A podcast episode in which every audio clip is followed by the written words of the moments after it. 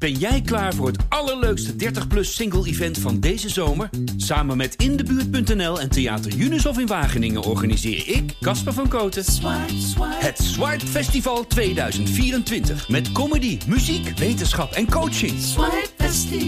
Maar vooral heel veel leuke mensen. Bestel nu je kaart op swipefestival.nl. Swipe, swipe.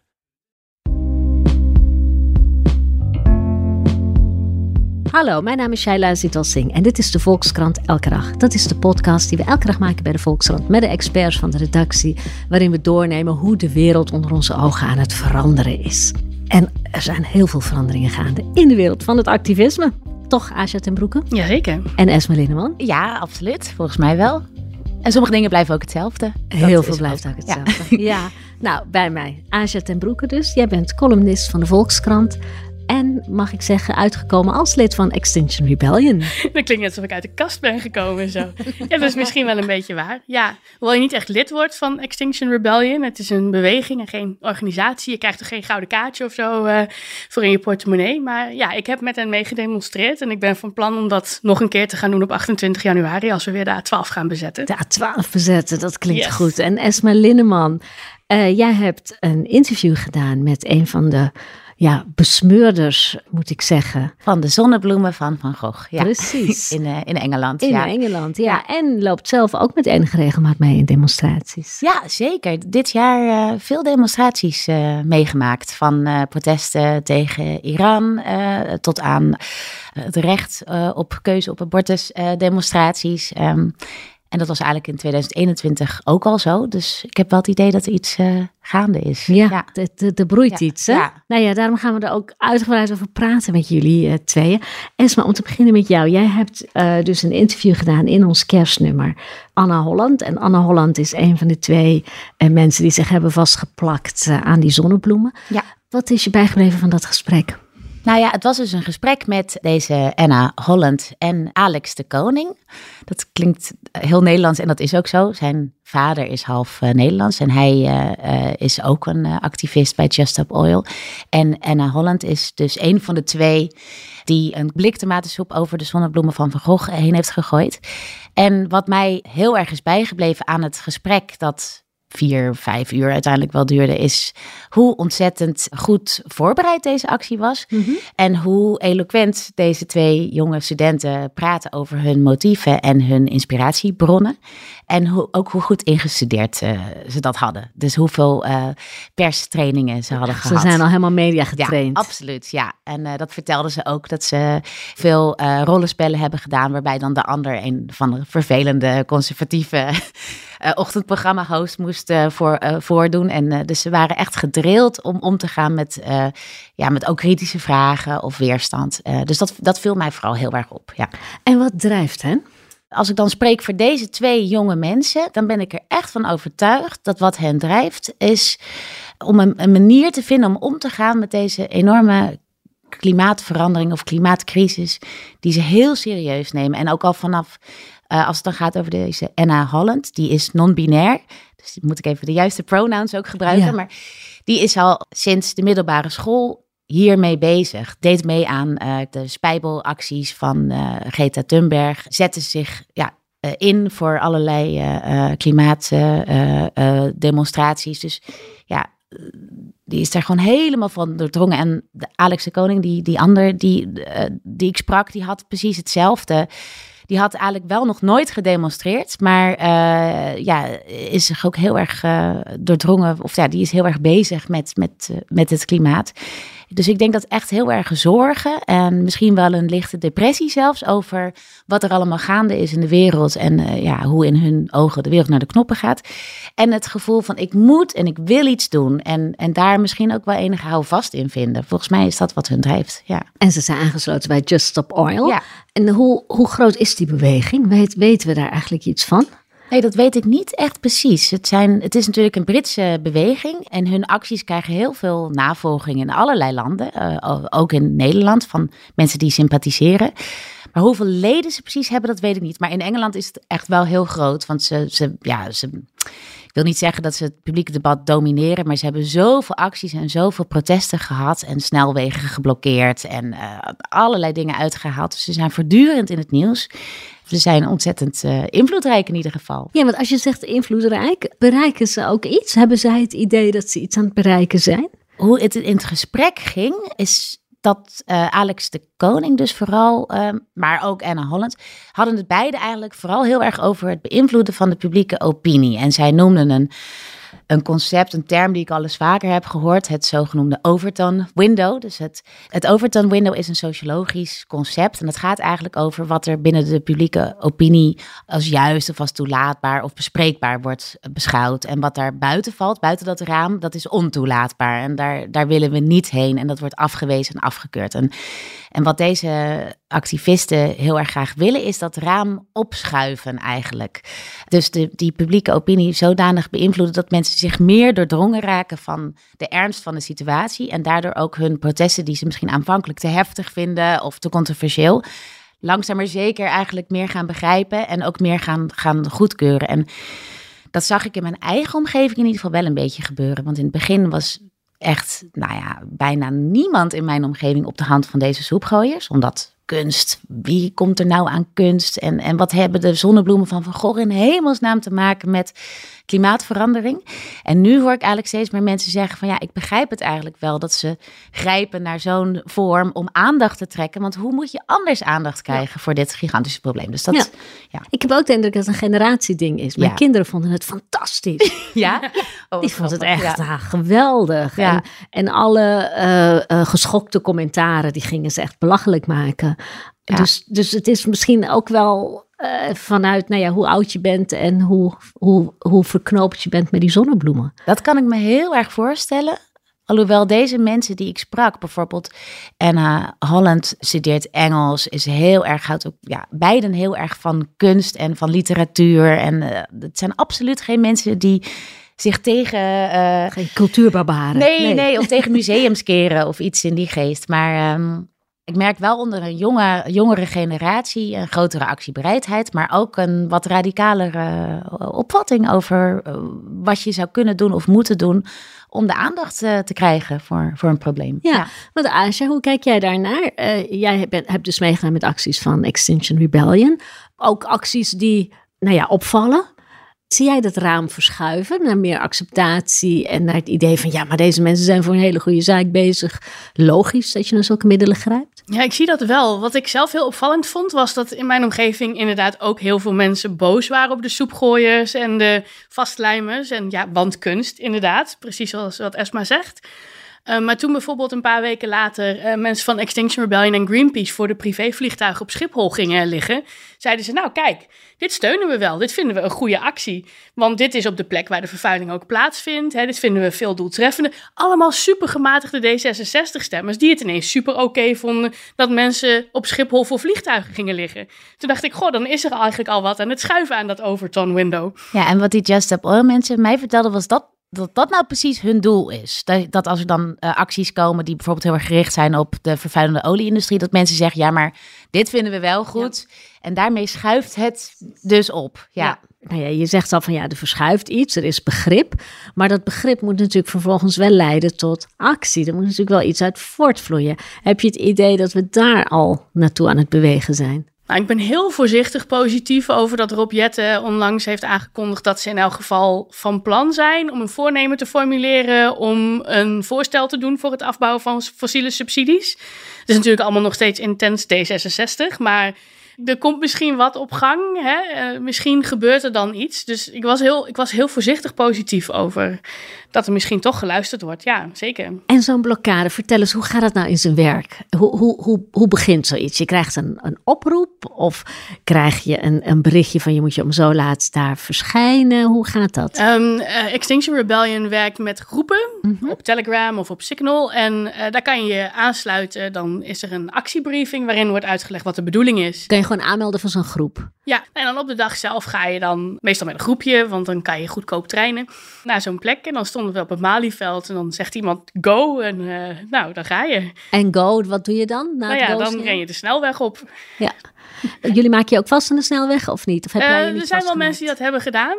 Uh, ik heb dat zelf niet gedaan. We zijn op een gegeven moment, toen heeft de politie die vordert dan. Die zegt, nou, je mag hier niet wezen. En als je blijft staan, dan word je gearresteerd. Dat doen ze drie keer. Nou, mensen die niet gearresteerd willen worden, kunnen dan nog vertrekken. Uh, mensen die wel bereid zijn om gearresteerd te worden, die gaan dan zitten. En die haken de armen in elkaar en zingen leuke, solidaire liedjes. En wachten tot de politie komt. De politie vraagt dan heel beleefd, kom je zelf mee of moeten we je slepen? Nou, sommige mensen laten zich slepen, sommige mensen gaan dan zelf mee. Dan word je in een bus gezet en dan moest je een paar uur wachten bij het politiebureau. Dan zeggen ze, je wordt ingeboekt, maar we maken er geen zaak van, dus je kan weer gaan. Dan, uh, als je dan uit het politiebureau komt, dan staan de andere mensen van Extinction Rebellion klaar met warme thee om voor je te klappen en te juichen als je er dan uitkomt.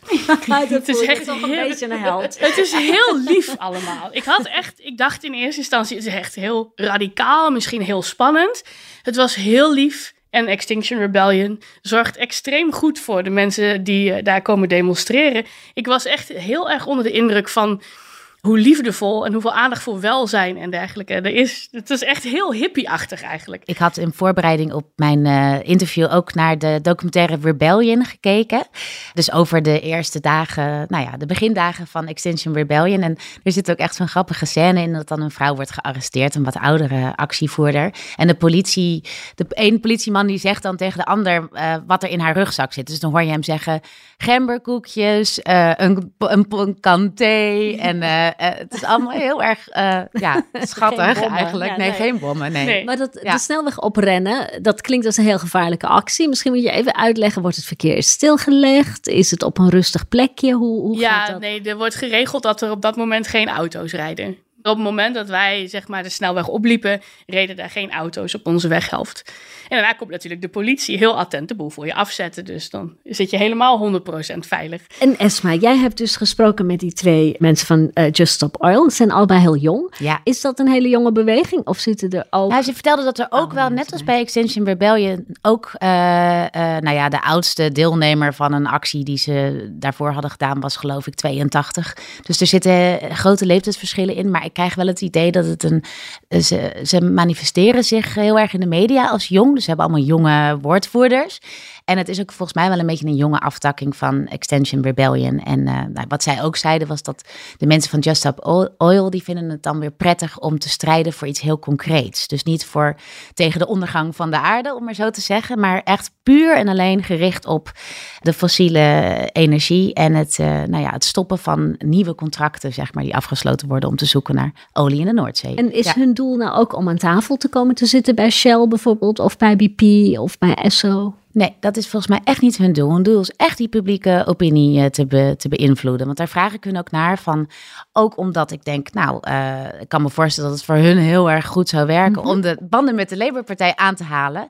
Maar daar zijn ze toch minder mee bezig dan met dit soort acties die de media uh, de hele tijd moeten bereiken. Dus, ja. dus hun, hun policy is echt media. Ja, dat is, is echt, daar is het echt om te media. doen, om beeldvorming. Naar mijn idee. Maar dat kan natuurlijk ook nog veranderen als deze organisatie groter wordt en, en professioneler nog. Want ze zijn natuurlijk ook nog maar net uh, begonnen eigenlijk in 2021. Dus ja. het is ook nog heel erg, uh, wat dat betreft, weer in de kinderschoenen. Ja, ja maar het vond heel veel navolging, hè, die ja. actie. Dus het, was, het is in Londen begonnen. Nou, het ging als een lopend vuurtje door allerlei andere musea. Ja. Op een gegeven moment is dat dan ook wel weer klaar of zo. Dan, is die, dan kijken we er niet meer van op. Dus dan ja. moet je weer iets nieuws verzinnen. Wat is hun volgende nieuwe stap? Nou, daar wilden ze eigenlijk niet al te veel over kwijt. Nee, begrijpelijkerwijs. Uh, ja, dat heb ik zeker ja. naar gevraagd. Van wat gaan jullie nu doen? Uh, want je kunt... Het lastige met dit soort acties is dat natuurlijk bijvoorbeeld musea zijn nu voorbereid. Dus je kunt niet, Precies. je kunt hier je niet mee doorgaan. Je moet een ander doelwit kiezen. Ja, je moet een ander doelwit kiezen. Dus uh, daar heb ik hun echt wel naar gevraagd. Maar dat deden ze ja, heel besmuikt over. En, en wat ik ook nog wel grappig vond, wat ik ook niet wist, is dat zij zich dus heel erg laten inspireren door de suffragettes uit de vorige eeuw. Dus, uh, ja, de, de, vrouwen die voor kiesrecht streden. Ja, en uh, die en hebben ook overal vastketenden. Klopt, en ja. die hebben ook een schilderij beschadigd en aangevallen, zeg maar. Dus dat, dat wist ik ook niet, dat daar een hele hele geschiedenis eigenlijk aan vooraf gaat. Dus ik ben echt heel benieuwd waar ze in 2023 uh, mee die, komen. Die vrouwen, die waren heel onverschrokken. Die wierpen zich ook, nou ja, een beetje naar analogie van wat um, Extinction Rebellion doet op zo'n snelweg. Die wierpen zich ook voor paarden en zo. Die deden echt hele gevaarlijke dingen. Ja, er zijn vrouwen over, er is een vrouw overleden. Uh, ja. En dat is meteen ook wel mijn vraag van, ja, hoe ver gaan deze activisten? En, en, en ja, wat is de volgende stap? Dat heb ik ook aan hun gevraagd. Zou de volgende stap ook kunnen zijn geweld? Uh, ja. En, dat, dat, zij zeggen alle twee echt van niet. Ze zijn heel duidelijk dat ze een geweldloze beweging zijn. Maar er zijn natuurlijk ook activisten. Uh, in onze krant onlangs een interview met Andreas Malm, die het boek Eco-sabotage heeft geschreven. En die zegt, nou, dit is niet voldoende. Ja. Er moet meer gebeuren. Uh, er, moet, uh, er moet echt op, op worden gesaboteerd, kapot gemaakt, gesloopt, om maar zo te zeggen. Maar dat heeft Just, Just Stop Oil ook al gedaan, toch? Die hebben benzinepompen vernield en apparatuur om olie en gas boringen mee te doen, als even uit mijn hoofd hoor. Nee, klopt, dat zeiden ze ook. Alleen ze, ze willen bijvoorbeeld echt niet met explosieven gaan werken. Want dan denken ze, ja, dan, dan kan de situatie helemaal uit de hand lopen. Ja, je hebt ook nog een hele schaal. Je hebt vandalisme. Dus je, je, snijdt een, uh, de, de, de, de, de slang bij een pompstation door. Maar je hebt natuurlijk ook echt geweld wat zich mogelijk ook tegen personen kan keren. Je, kan, je hebt een flink spectrum waar je nog eh, op kan hè, met dit type activisme. Ja, want hoe, hoe zijn de gesprekken binnen Extinction Rebellion daar dan over? Uh... Nou, er wordt wel over gesproken. Over, nou ja, Extinction Rebellion is natuurlijk strikt vreedzaam. En uh, ik denk nog iets behoudender dan Just Stop Oil daarin. Ja. Maar we hebben natuurlijk wel uh, gekletst over. Naar aanleiding van die schilderijen. Zou jij soep op een schilderij gooien? Ja, nou, nou en toen... Asja, zou je dat doen? Nou, ik bleek de enige binnen die, die groep te zijn die denkt... Nou, in bepaalde omstandigheden zou ik daar wel toe bereid zijn, ja. Met, was met glassen voor of zonder glassen voor? Met alleen glassen voor. Want dat was natuurlijk echt, uh, daar hadden ze het schilderij echt op uitgezocht. Hè? het is nooit de bedoeling geweest om het schilderij echt te beschadigen. Maar ze hebben dat wel een tijdje zo, dat misverstand uh, laten bestaan. Om zo meer controverse eigenlijk rondom die actie te genereren. Om het schokeffect. Precies, ja. Maar je was aan het vertellen, dus jullie praten daar dan over. Nou, zo'n soepelactie vinden de meeste Extinction Rebellionisten dus al een beetje te extreem.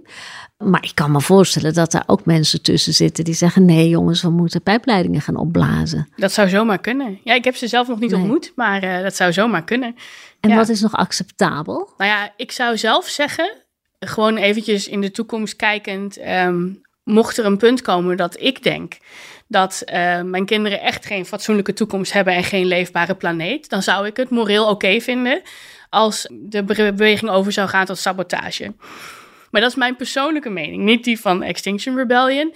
Ik denk dat daar een goede zaak voor te maken is, zolang er geen mensen gewond of uh, gedood worden. Dus daar zou voor mij persoonlijk de grens liggen, moreel gezien. Maar ik denk niet dat we daar al zijn op dat punt. En als je bedoelt, we zijn er niet, zijn we er nog niet aan toe of is het nog niet nodig? Ik denk dat uh, de mogelijkheden van burgerlijke ongehoorzaamheid, uh, strikt vreedzame soort burgerlijke ongehoorzaamheid, nog niet uitgeput zijn.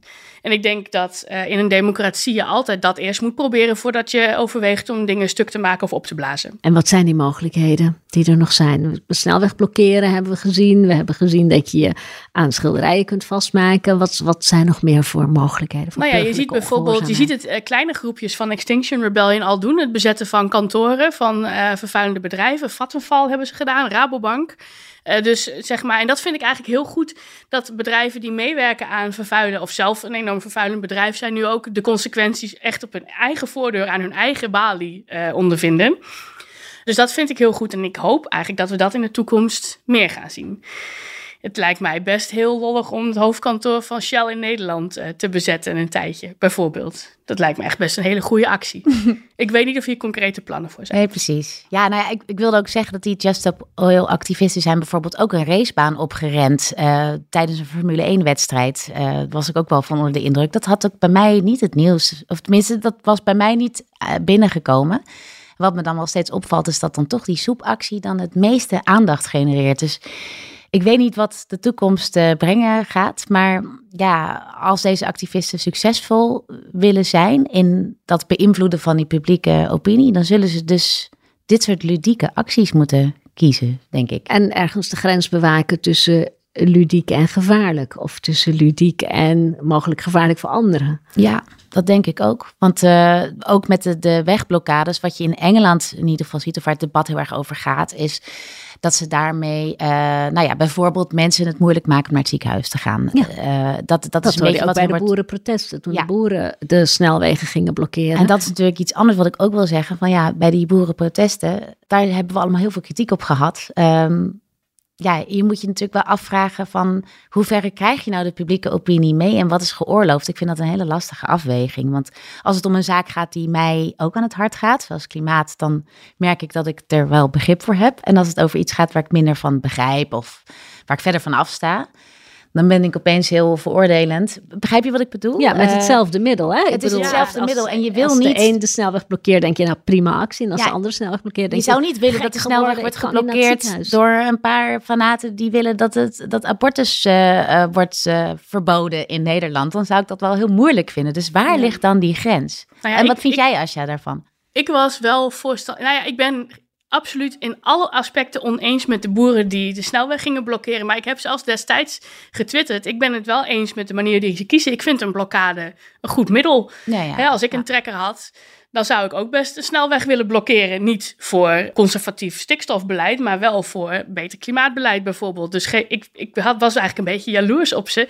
Ik dacht, klimaatactivisten hadden ook best een trekker kunnen gebruiken. Dus ja, ik, ik, steun, ik steunde ook hun, hun middel wel toen, ja. Nou ja, ik had zelf wel het idee van als je echt overtuigd bent van dat er iets verschrikkelijks aan de gang is, iets heel ondemocratisch ook, zoals denk ik toch die boeren voelden dan kan ik me ook wel voorstellen dat je misschien zoiets doet. Ja, maar zo voelen de klimaatactivisten het ook. Dat is natuurlijk wat er aan de hand Die is. Die zeggen, hè, de regering heeft het sociale contract verbroken. Hè? Het sociale contract van zij, wij betalen onze belastingen, wij houden ons aan de wet. En zij houden zich ook aan de wet en zij beschermen ons tegen nare natuurrampen en andere narigheid. De regering houdt zich op dit moment niet aan de wet. We hebben een klimaatwet en onze regering houdt zich daar niet aan. En dus zeggen de klimaatactivisten van Extinction Rebellion, dan hebben wij ook het recht om de wet een klein beetje te breken met burgerlijke ongehoorzaamheid. Ja, nou ja, dat klinkt heel logisch. Wat is je volgende doelwit, uh, Asha? Of je volgende actie waar je aan gaat uh, nou, op 28 januari is er een grote bezetting van de A12 weer bij de uh, Tweede Kamer en het ministerie van Economische Zaken. Dus daar ga ik sowieso aan meedoen. En uh, de hoop is dat er echt heel veel mensen gaan komen. De groei, de groei zit er weer goed in na corona, in de, in de beweging, begreep ik. Dus, uh, dus dat is heel mooi. En Esma, ga jij meedoen? Nee, ik moet daar toch de grens trekken als uh, journalist. Ja, voor mezelf persoonlijk. Dat ik, ik kan niet betrokken raken in dat soort acties. Het klinkt nu even heel stichtelijk, maar uh, nee, ik... een demonstratie, uh, ja. Ook omdat ik altijd nieuwsgierig ben wat er dan allemaal wordt gezegd. Ik ben ook naar de woonprotesten geweest. Ik heb daar heel veel geleerd over hoe die woningmarkt in elkaar zit en wat de aanklacht nou precies is. Maar uh, directe actie, dat strookt voor mij niet met mijn andere uh, identiteit, namelijk die van journalist. Maar ik snap wens je wel veel succes. Ik snap dat heel goed hoor. Ja. Als ik een journalist was die zou schrijven over de klimaatbeweging, zou ik ook zeggen van nee, dat kan ik niet doen. Ja. Maar ik heb echt heel lang over nagedacht, kan ik dit als columnist doen? Uh, en ik dacht, ja, maar ik ben toch al niet zo, ik ben toch niet objectief over klimaatverandering. Ik heb zoveel columns hierover geschreven. Niemand gaat ooit nog geloven dat ik objectief ben hierover. En dat hoeft ook niet, want ik ben een opiniecolumnist. Wat lezers van mij mogen verwachten is dat ik mijn columns onderbouw. dat, ik, dat ik geen feiten negeer omdat ze me niet goed uitkomen. En dat ik altijd bereid ben om van gedachten te veranderen. En dat mogen ze nog steeds van mij verwachten. Dus wat dat betreft, zeg maar, verandert het feit dat ik nou bij Extinction Rebellion uh, heb meegedaan, verandert er helemaal niks aan. ik heb daar heel lang over nagedacht. Ik heb een, uh, ik denk al twee jaar heb ik zitten piekeren van ga ik dit doen? En ik dacht uiteindelijk ja als columnist kan ik dit doen. Maar als ik had gedaan wat jij deed en ik zou bijvoorbeeld ook interviews doen met mensen in de klimaatbeweging of daarover schrijven als journalist, dan had ik dat niet kunnen doen. Nee, dan kan dat niet. Dan ga je, je jezelf, je eigen denkbeelden bevragen. Ja, precies. Dank jullie wel. Dank je wel, Asja. En dank je wel, Esma. Jij ook bedankt. Dank wel. En u luisteraar, heel veel dank voor het luisteren weer. Dit was de Volkskrant Elke Dag. Morgen is er weer een nieuwe. Tot dan.